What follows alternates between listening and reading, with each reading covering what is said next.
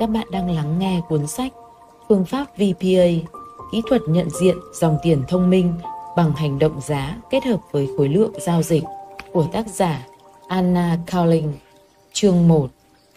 Không có gì mới trong giao dịch cả.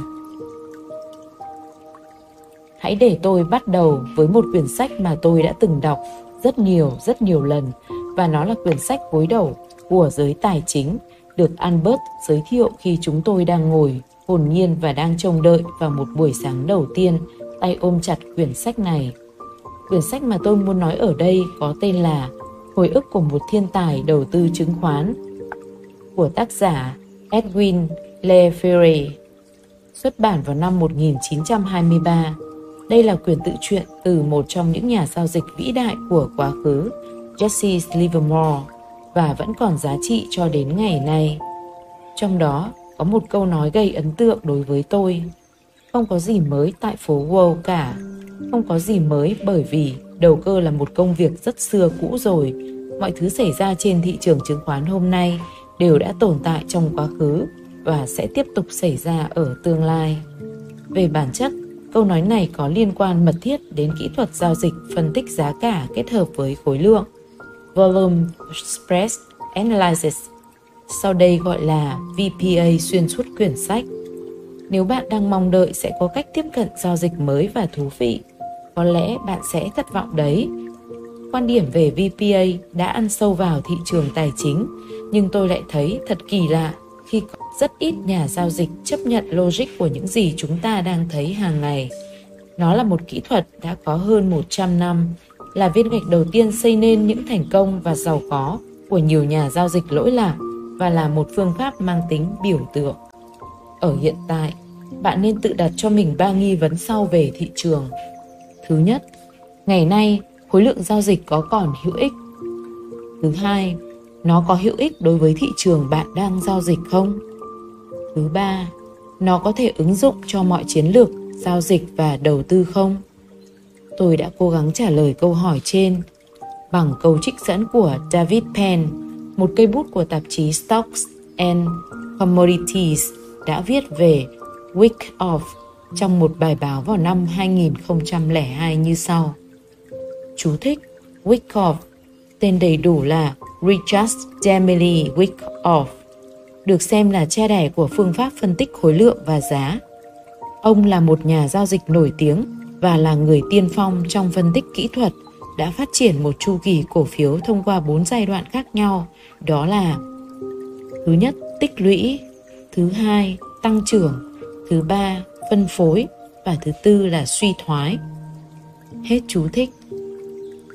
Nhiều nguyên lý cơ bản của Wyckoff đã trở thành tiêu chuẩn thực tế của phân tích kỹ thuật, chẳng hạn như các khái niệm về tích lũy, phân phối và tính ưu việt của phân tích giá và khối lượng trong việc xác định hướng di chuyển giá cổ phiếu. Đối với câu hỏi thứ hai, tôi chỉ có thể trả lời dưới góc độ cá nhân. Tôi bắt đầu sự nghiệp giao dịch của mình trên thị trường giao dịch hợp đồng tương lai chỉ số chứng khoán. Chú thích: Hợp đồng tương lai chỉ số chứng khoán là loại hợp đồng tương lai có tài sản, công cụ cơ sở là một chỉ số cổ phiếu. Tương tự như các loại hợp đồng tương lai khác, hợp đồng tương lai chỉ số chứng khoán là công cụ giao dịch trên một sở giao dịch tập trung với những điều khoản chuẩn hóa. Các yếu tố chuẩn hóa đó về cơ bản được nêu chi tiết trong bản mô tả đặc tính của hợp đồng. Ví dụ, một số hợp đồng tương lai chỉ số chứng khoán trên thế giới, hợp đồng tương lai chỉ số S&P 500, chỉ số DAX, chỉ số Nike 225. Hết chú thích. Từ đó, tôi chuyển sang đầu tư trên thị trường cổ phiếu đầu cơ trên thị trường hàng hóa và cuối cùng giao dịch trên thị trường tiền tệ giao ngay và hợp đồng tương lai. Khi giao dịch trên thị trường vừa kể, thậm chí là thị trường tiền tệ giao ngay, tôi đều sử dụng giá cả và khối lượng như một phương pháp phân tích chủ yếu và kể cả khối lượng giao dịch trên thị trường tiền tệ cũng có thể dùng được. Đây là một phương pháp phổ quát. Sau khi học, bạn có thể áp dụng phương pháp này cho bất kỳ khung giờ nào mà trên bất kỳ thị trường nào. Cuối cùng, để có câu trả lời tốt nhất cho câu hỏi thứ ba, khối lượng giao dịch có thể ứng dụng cho mọi chiến lược giao dịch và đầu tư không? Tôi sẽ trích dẫn câu nói của Richard Wyckoff, người được xem là cha đẻ của phương pháp phân tích giá cả kết hợp với khối lượng.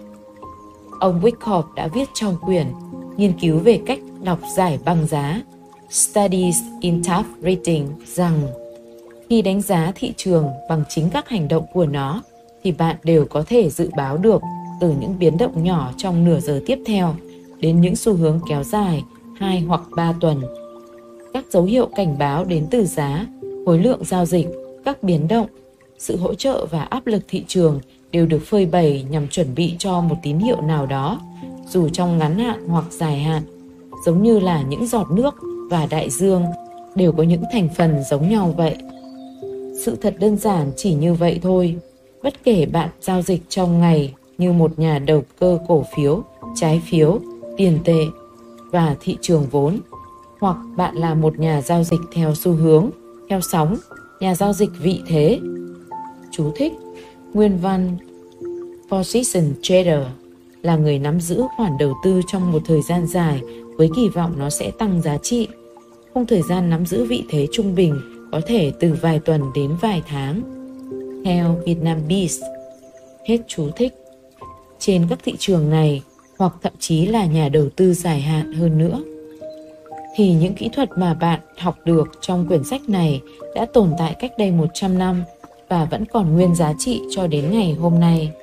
Chúng ta chỉ cần một biểu đồ gồm giá và khối lượng giao dịch là đủ. Để có được kỹ thuật phân tích mạnh mẽ này, chúng ta phải cảm ơn những nhà giao dịch vĩ đại của thế kỷ trước. Những người đã đặt nền móng cho cái mà ngày nay chúng ta gọi là phân tích kỹ thuật hiện đại.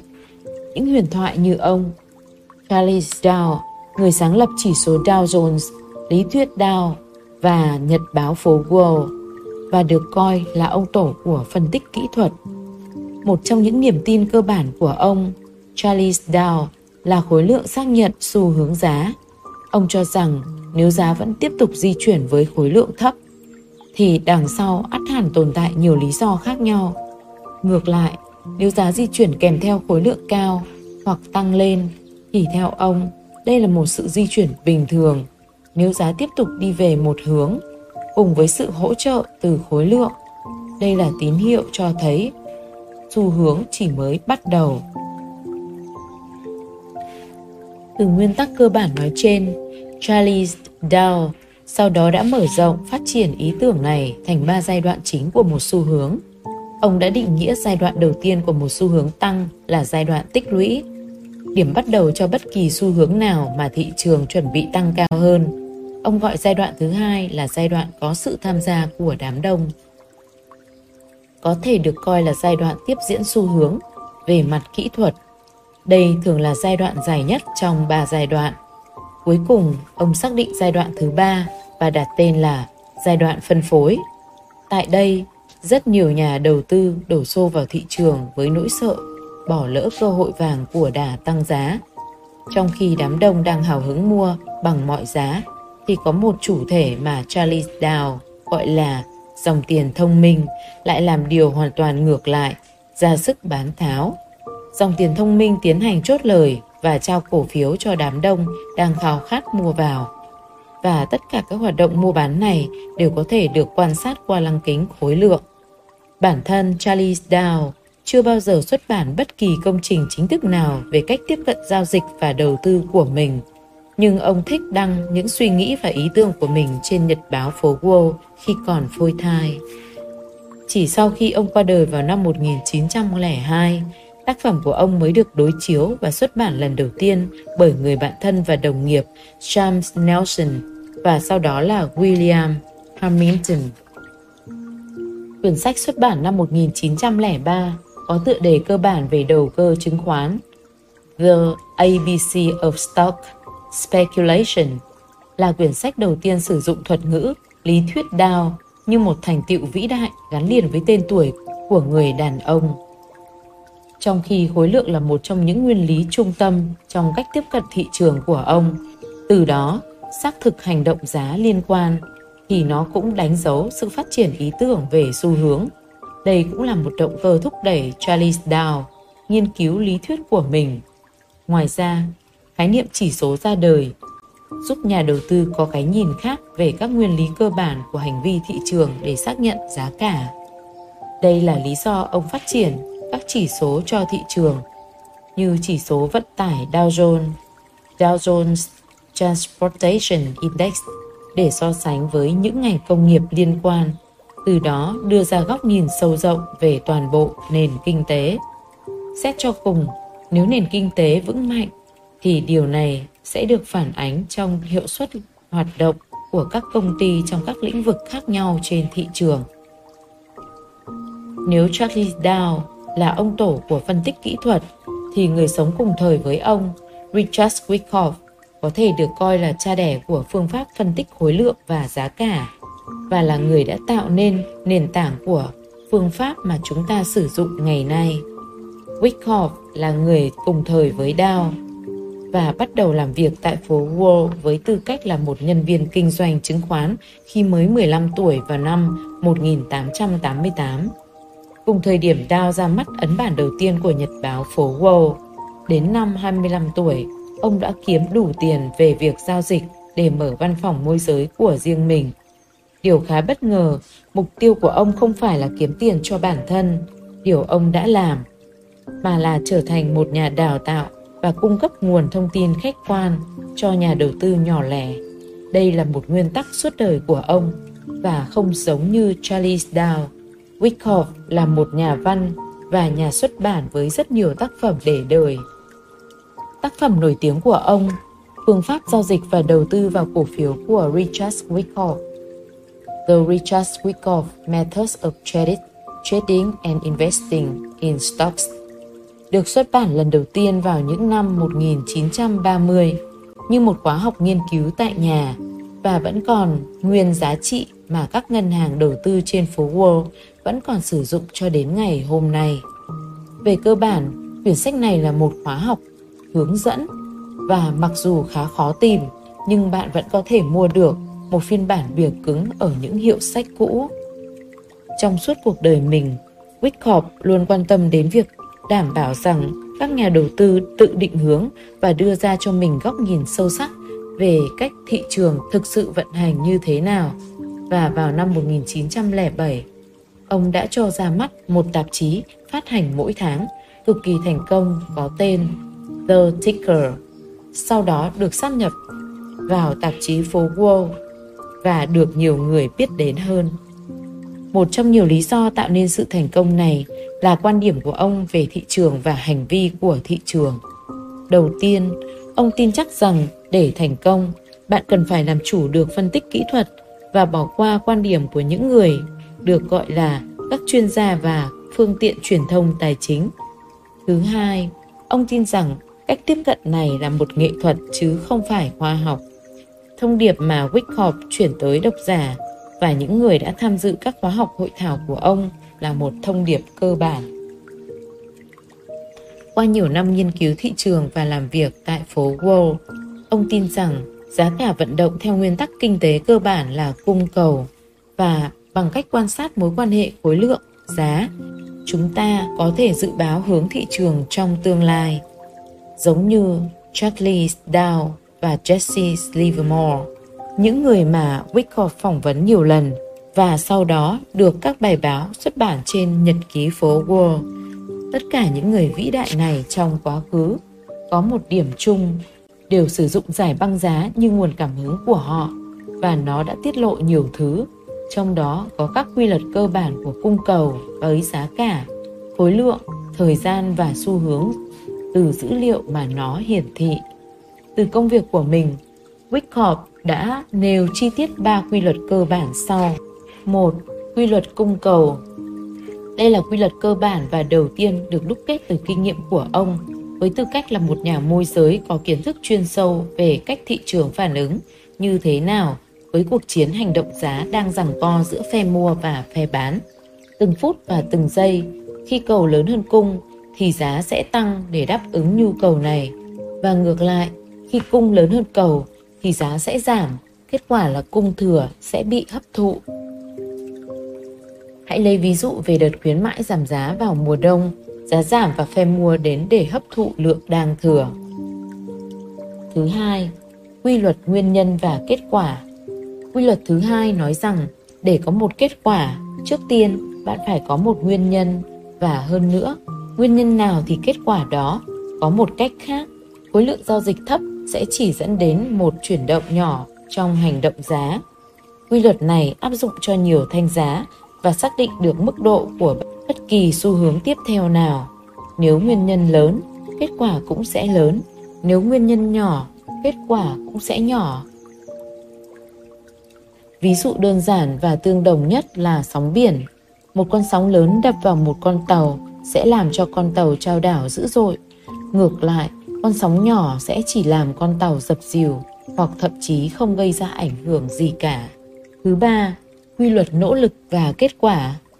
Đây là quy luật thứ ba của Wyckoff, tương tự như định luật vật lý thứ ba của Newton. Mọi hành động đều có sự phản hành động tương ứng ở chiều ngược lại. Nói cách khác, hành động giá trên biểu đồ phải phản ánh hành động khối lượng bên dưới. Cả hai phải luôn hòa hợp với nhau. Với nỗ lực là khối lượng sẽ dẫn đến kết quả tương ứng hành động giá theo lời Wyckoff đã dạy, chúng ta sẽ bắt đầu phân tích từng thanh giá bằng cách tiếp cận như bên ngành pháp y để đánh giá xem liệu thị trường có đang diễn biến theo quy luật này không. Nếu có thì thị trường đang diễn biến bình thường và chúng ta có thể tiếp tục thực hiện phân tích thanh giá tiếp theo.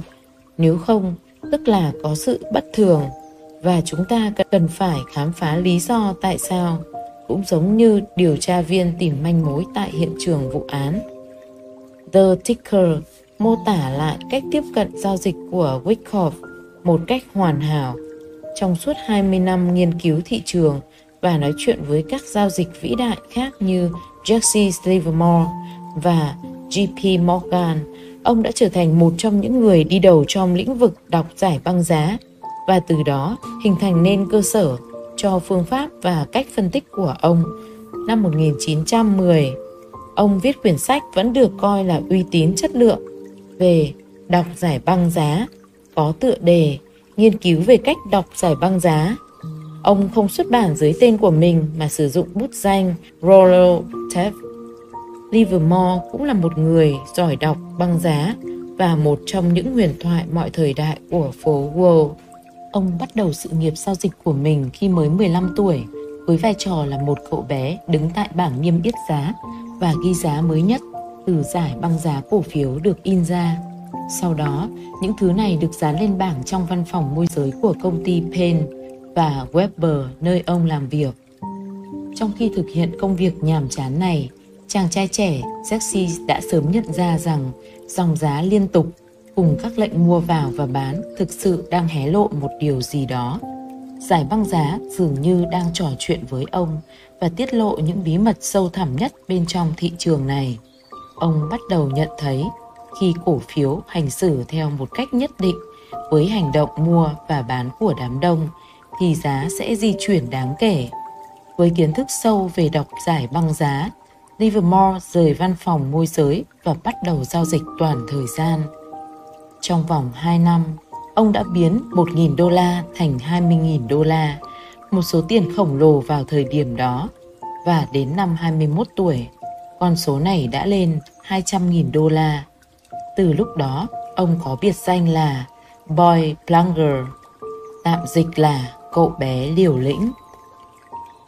Từ thị trường cổ phiếu, ông chuyển sang giao dịch trên thị trường hàng hóa, nơi đem lại cho ông những khoản tiền thậm chí còn lớn hơn và mặc dù giá đi như tàu lượn siêu tốc, ông kiếm được và mất đi vài triệu đô la, nhưng danh tiếng của ông đã đi vào lịch sử với hai thương vụ bán khống trong hai đợt sụp đổ thị trường. Lần đầu tiên là vào năm 1907, ông đã kiếm được hơn 3 triệu đô la. Tuy nhiên, thành quả này chưa lớn bằng đợt sụp đổ của phố Wall năm 1929. Theo những ước tính có phần khiêm tốn, ông đã kiếm được khoảng 100 triệu đô la Mỹ, trong khi những người khác suy sụp và mất tất cả thì Jesse Livermore lại làm ăn phát đạt. Và vào thời điểm đó, ông bị báo chí lên án và trở thành tâm điểm công kích của họ. Điều này không có gì ngạc nhiên cả.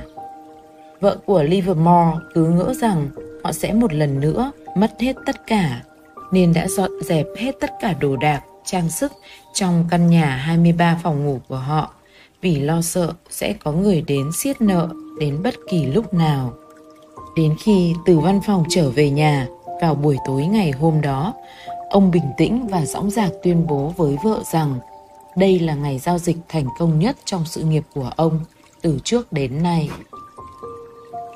Đối với những huyền thoại này thì giải băng giá chính là cửa nhìn ra thế giới thị trường tài chính của họ. Bản thân Wyckoff đã gọi giải băng giá là một phương pháp dự báo từ những gì xuất hiện trên giải băng hiện tại có khả năng xảy ra trong tương lai. Sau này, ông có nói thêm trong quyển nghiên cứu về cách đọc giải băng giá Studies in Tape Reading như sau. Việc đọc giải băng giá giống như theo dõi con ngựa đua chạy rất nhanh. Mục tiêu là xem cổ phiếu đang tích lũy hay phân phối, đang tăng hay đang giảm, hay tổ chức lớn chú ý đến chưa. Người đọc giải băng giá đạt mục tiêu giảm thiểu rủi ro từ mỗi giao dịch thành công vì thị trường giống như một tấm kính vạn hoa, luôn luôn thay đổi. Để nắm bắt tình huống mới, buộc nó phải nhanh như chớp bằng cơ chế tư duy của bộ não đưa ra quyết định giao dịch một cách nhạy bén và chính xác.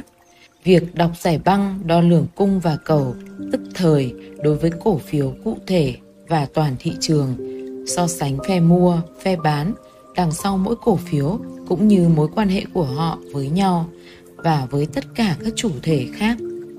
Người đọc giải băng giá giống như người quản lý của một cửa hàng bách hóa. Trong văn phòng của anh ta có hàng trăm báo cáo về doanh số bán hàng của các bộ phận khác nhau. Anh ta sẽ lưu ý đến xu hướng kinh doanh chung, cho dù nhu cầu của toàn bộ cửa hàng đang nhiều hay ít. Anh ta sẽ đặc biệt chú ý đến các ngành mà nhu cầu mạnh hoặc yếu bất thường khi nhận thấy bộ phận nào đó đang gặp khó khăn trong việc bán hàng anh ta sẽ có những chính sách để người mua đặt nhiều hàng hơn nhưng khi doanh số hàng hóa nào đó vẫn không có gì thay đổi, anh ta biết rằng nhu cầu thị trường cho loại hàng hóa đó đang rất ít. Vì thế sẽ hạ giá xuống để khách hàng mua nhiều hơn. Là một nhà giao dịch, chắc chắn đây là điều mà tất cả chúng ta cần phải biết.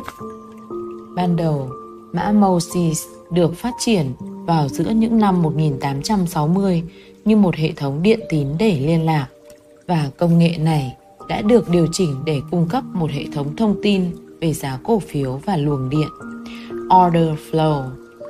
Sau đó, người ta sử dụng một giải giấy. Sau đó, người ta sử dụng một băng giấy hẹp đục lỗ các con số trong suốt ngày giao dịch. Dưới đây là những công cụ ngày xưa mà các nhà giao dịch vĩ đại này sử dụng để tạo nên sự thịnh vượng của họ. Có lẽ khó tin, nhưng những gì xuất hiện ở đây hầu như là tất cả những gì bạn cần biết với tư cách là một nhà giao dịch muốn trở nên thành công khi bạn đã hiểu về mối quan hệ giữa khối lượng, giá cả, xu hướng và thời gian. Hình 1.10 là hình ảnh có tên Public Domain, một giải băng giá mà mọi người đều có thể nhận được. Được trích từ tác phẩm của Work of Wall Street của tác giả Sinreno Pratt năm 1909, cung cấp bởi Hathi Just. Đây chính xác là những gì Charles Dow, Jesse Livermore, Richard Wyckoff JP Morgan và các nhà giao dịch huyền thoại khác quan sát hàng ngày trong văn phòng của họ. Giải băng giá cổ phiếu liên tục cung cấp những thông tin về giá cả và phản ứng của thị trường đối với các hoạt động mua và bán, cung và cầu. Tất cả những thông tin tại các sàn giao dịch đều được nhập bằng tay và sau đó đưa lên các máy ghi giá sticker tap machines ở từng văn phòng môi giới một mã vắn tắt đã được phát triển trong nhiều năm để cố gắng giữ cho các chi tiết ngắn gọn nhất có thể, nhưng vẫn truyền đạt tất cả những thông tin chi tiết cần thiết. Hình 1.11 có lẽ là ví dụ nổi tiếng nhất, cũng có thể là thảm họa nhất về đoạn băng giá cổ phiếu từ sáng ngày 29 tháng 10 năm 1929 thời điểm bắt đầu sự sụp đổ của phố Wall. Hình 1.11 được cung cấp từ các nguồn của Bảo tàng Tài chính Hoa Kỳ, nơi bạn có thể xem bản gốc. Good Year ở dòng trên cùng là mã chứng khoán United States với các công ty như Radio Corporation và Westinghouse Electric với ký hiệu PR bên cạnh để hiển thị loại cổ phiếu được bán. Không phải là cổ phiếu phổ thông mà là cổ phiếu ưu đãi. Preferred Stock. Dòng thứ hai bên dưới in tất cả các giá cả và khối lượng giao dịch dưới dạng vắn tắt để có thể đẩy nhanh hơn tốc độ cập nhật giá. Ký tự S thường được sử dụng để ngăn cách giá niêm yết và số lượng cổ phiếu được giao dịch. Nó cũng có nghĩa là dấu chấm trong giải băng. Khi SS xuất hiện, thì điều này thể hiện số cổ phiếu được giao dịch theo lô lẻ, thường là dưới 100 cổ phiếu.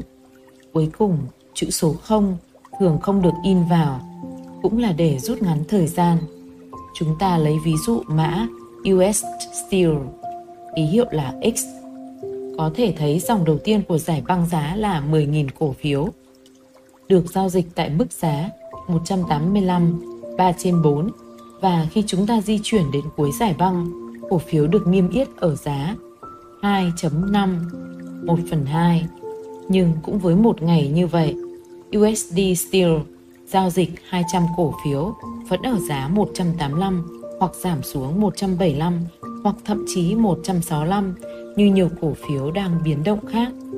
Đây là giải băng báo giá mà tất cả các nhà giao dịch huyền thoại đều nắm bắt và hiểu biết rất sâu sắc. Khi họ đã học được ngôn ngữ của các mã cổ phiếu, giải băng chính là một quyển truyện kể lại toàn bộ nội dung chỉ đơn giản bằng giá và khối lượng giao dịch. Để phân tích dài hạn hơn, họ sẽ chuyển những thông điệp này thành biểu đồ. Như vậy thì có gì thay đổi? Câu trả lời thành thật nhất là thật sự là rất ít. Ngày nay, chúng ta may mắn vì có biểu đồ điện tử. Tất cả các hành động giá và khối lượng đều được cập nhật từng giây, từng tích. Chú thích, tích, giới hạn chuyển dịch giá tối thiểu là sự biến động giá tối thiểu của một công cụ giao dịch. Biến động giá của các công cụ giao dịch khác nhau là khác nhau với giới hạn chuyển dịch giá tối thiểu của chúng đại diện cho lượng tối thiểu có thể giao dịch chuyển lên hoặc xuống trên một sàn giao dịch. Tại các thị trường ở Mỹ, sự gia tăng giới hạn chuyển dịch giá tối thiểu được thể hiện bằng đồng đô la. Theo Vietnam Biz, hết chú thích. Chỉ để chứng minh giải băng và tầm quan trọng của nó vẫn còn, nhưng đã được cập nhật sang một phiên bản hiện đại hơn Điểm khác nhau ở đây chỉ là ngày nay sử dụng điện tử, trong quá khứ thì không. Còn thông tin mà chúng truyền tải chẳng khác gì nhau cả. Trông quen thuộc phải không? Chúng ta thấy được điều gì trong ví dụ đơn giản ở hình 1.12? Ở đây, giá đã tăng từ 45.17 lên 45.30, được hỗ trợ bởi sự xuất hiện mạnh mẽ của khối lượng giao dịch. Điều này chúng ta không biết ở giai đoạn này là thời gian giữa những lần thay đổi giá và khối lượng giao dịch hiện tại đang thấp, cao hay trung bình. Đây là yếu tố chính cần phải quan tâm. Trong khi giải băng giá hiện tại và quá khứ trông giống nhau, nhưng sự khác biệt lớn nhất ở đây là tính kịp thời của thông tin được hiển thị. Đối với những nhà giao dịch huyền thoại trong quá khứ, thật sự nể phục khi thấy rằng giá được cập nhật chậm từ vài phút đến vài giờ nhưng họ vẫn rất thành công. Ngày nay, tất cả các thông tin mà chúng ta nhìn thấy đều được hiển thị trực tiếp và cho dù là trên bảng giá điện tử, biểu đồ điện tử hay trên dữ liệu giá cấp 1 và cấp 2, chúng ta đều có thể dễ dàng tiếp cận và so sánh chúng. Cuối cùng, trong phần khái quát về phân tích khối lượng và giá này, tôi sẽ giới thiệu đến bạn một trong số những ông lớn về giao dịch khác mà có lẽ bạn sẽ ít quen thuộc hơn. Di sản của ông khác so với những di sản của Dow, Livermore và Wyckoff vì là người đầu tiên tiếp xúc với một nhóm mà ông gọi chung là các chuyên gia, những người trong cuộc, những người giao dịch nội bộ và chúng ta sẽ gọi là các nhà tạo lập thị trường. Richard Mee sinh năm 1916, sau khi lập nghiệp ở Hollywood, đã chuyển sang trở thành nhà đầu tư, nhà giao dịch và tác giả nổi tiếng, người đã tiết lộ toàn bộ hoạt động bên trong của thị trường chứng khoán, cũng như những thỏa thuận ngầm giữa các cơ quan quản lý, chính phủ, các sàn giao dịch và các ngân hàng, vốn là các tổ chức có liên quan đến hoạt động nói trên. Về khía cạnh trên thì ông Ni giống như Wyckoff, và với tư cách là một nhà đào tạo, ông Ni định vị vai trò của mình là cố gắng giúp các nhà đầu tư nhỏ hiểu được cuộc chơi gian lận của những chủ thể bên trong thị trường. Quyển sách đầu tiên của ông, The Wall Street Jungle, là quyển sách bán chạy nhất của New York Times vào năm 1970 và ông tiếp tục viết hai quyển khác, The Wall Street Gang và Making It in the Market. Tất cả đều có cùng một chủ đề cơ bản và mang đến cho bạn một hương vị riêng. Hãy để tôi trích dẫn lời của thượng nghị sĩ Lee Metcalf về The Wall Street Gang. Trong một chương nói về SEC, Ủy ban chứng khoán và sản giao dịch Hoa Kỳ, ông Ni đã thể hiện sự hiểu biết của mình về các hoạt động bí hiểm của Sở Giao dịch Chứng khoán. Hoạt động được kiểm soát vì lợi ích của những người giao dịch nội bộ, những người nắm giữ thông tin đặc biệt và tác động đến lợi nhuận của tất cả các giao dịch, bất kể giá trị thực tế của cổ phiếu được giao dịch như thế nào. Nhà đầu tư là người không nằm trong danh sách tham gia cuộc chơi này. Giá trị thực tế của những cổ phiếu niêm yết cũng không giúp ích gì.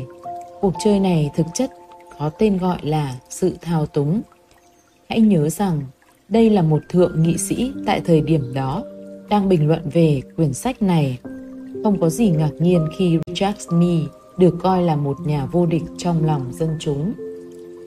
Sách của ông vẫn còn tồn tại và hữu dụng cho đến ngày nay. Tại sao?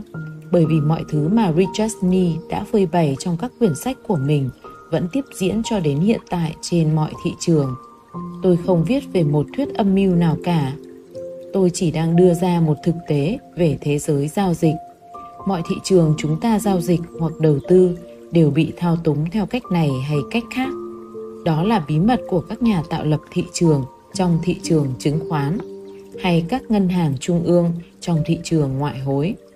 Họ đều là những người can thiệp thường xuyên vào thị trường và trong số trường hợp thậm chí còn công khai làm điều đó. Tuy nhiên, có một hoạt động mà người ta trong cuộc sống không thể giấu, khối lượng giao dịch. Và đó là lý do tại sao bạn cần phải đọc quyển sách này. Khối lượng giao dịch tiết lộ hoạt động trên thị trường, khối lượng tiết lộ sự thật đằng sau hành động giá, khối lượng xác nhận giá. Hãy để tôi cung cấp cho bạn một trích dẫn cuối cùng trong quyển The Wall Street Gang mà tôi hy vọng sẽ đưa ra quan điểm cũng như dẫn dắt chúng ta một cách dễ dàng đến chương tiếp theo từ một chương có tựa đề Việc chuyên gia sử dụng công cụ bán khống. Richard Nee nói như sau. Để hiểu cách làm của các chuyên gia, nhà đầu tư phải học cách tư duy của họ như là những thương gia muốn bán một lượng hàng hóa tồn kho với mức giá bán lẻ. Khi đã bán sạch hàng tồn kho trên kệ, họ sẽ tìm cách tận dụng lợi nhuận của mình để mua thêm hàng hóa với mức giá bán buôn. Một khi nắm được khái niệm này, chúng ta đã sẵn sàng hiểu được 8 quy luật sau. 1. Giống như thương gia, các chuyên gia sẽ kỳ vọng bán ở mức giá bán lẻ những gì họ đã mua với mức giá bán buôn. 2. Các chuyên gia ở lại trên thị trường càng lâu, họ sẽ tích lũy được càng nhiều tiền để mua cổ phiếu với giá bán buôn, sau đó bán với giá bán lẻ. 3 việc mở rộng triển khai các phương tiện truyền thông sẽ đưa nhiều người tham gia vào thị trường hơn, có xu hướng làm tăng sự biến động của giá cổ phiếu vì chúng làm tăng các yếu tố cung cầu. 4. Để mua và bán số lượng lớn cổ phiếu, các thành viên của sở giao dịch sẽ tìm kiếm những cách thức mới để nâng cao kỹ thuật bán hàng của họ thông qua việc sử dụng các phương tiện thông tin đại chúng. 5. Để sử dụng các nguồn lực tài chính ngày càng tăng các chuyên gia sẽ phải tác động đến việc giảm giá theo các hướng ngày càng tăng để có đủ lượng hàng tồn. 6. Sự tăng giá sẽ rất kịch tính và mạnh mẽ để thu hút sự quan tâm của công chúng nhằm phân phối lượng hàng tồn kho tích lũy. 7. Các cổ phiếu được giao dịch sôi động nhất sẽ cần thời gian dài hơn để phân phối. 8. Nền kinh tế sẽ bị suy thoái ngày càng nghiêm trọng, gây ra lạm phát, thất nghiệp, lãi suất cao và thiếu nguyên liệu.